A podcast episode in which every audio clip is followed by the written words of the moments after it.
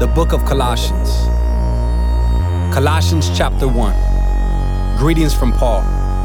This letter is from Paul, chosen by the will of God to be an apostle of Christ Jesus, and from our brother Timothy.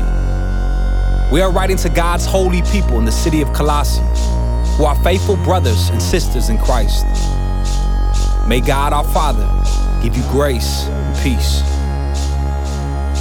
We always pray for you, and we give thanks to God, the Father of our Lord Jesus Christ. For we have heard of your faith in Christ Jesus and your love for all of God's people, which come from your confident hope of what God has reserved for you in heaven. You have had this expectation ever since you first heard the truth of the good news. This same good news that came to you is going out all over the world. It is bearing fruit everywhere by changing lives just as it changed your lives from the day you first heard and understood the truth about God's wonderful grace.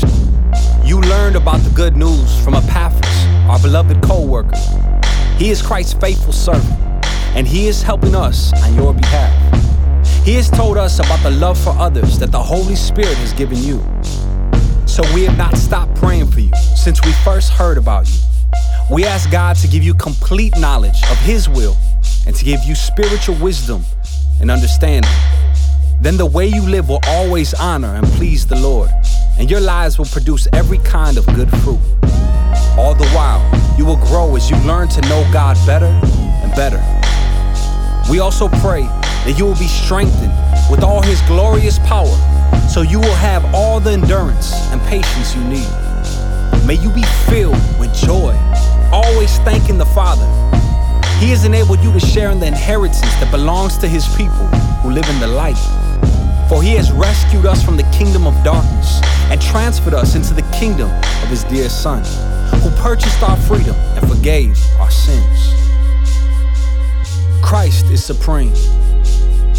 Christ is the visible image of the invisible God. He existed before anything was created and is supreme over all creation.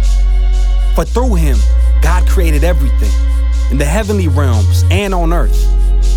He made the things we can see and the things we can't see, such as thrones, kingdoms, rulers, and authorities in the unseen world. Everything was created through him and for him. He existed before anything else, and he holds all creation together. Christ is also the head of the church, which is his body. He is the beginning supreme over all who rise from the dead. So he is first in everything. For God, in all his fullness, was pleased to live in Christ. And through him, God reconciled everything to himself. He made peace with everything in heaven and on earth by means of Christ's blood on the cross. This includes you who were once far away from God. You were his enemy, separated from him by your evil thoughts and actions. Yet now, he has reconciled you to himself through the death of Christ in his physical body. As a result, he has brought you into his own presence, and you are holy and blameless as you stand before him without a single fault. But you must continue to believe this truth and stand firmly in it. Don't drift away from the assurance you received when you heard the good news. The good news has been preached all over the world, and I, Paul, I've been appointed as God's servant to proclaim it. Paul's work for the church. I am glad when I suffer for you in my body, for I'm participating in the sufferings of Christ that continue for his body, the church. God has given me the responsibility of serving his church by proclaiming his entire message to you. This message was kept secret for centuries and generations past, but now it has been revealed to God's people. For God wanted them to know that the riches and glory of Christ are for you Gentiles too. And this is the secret Christ lives in you. This gives you assurance of sharing his glory.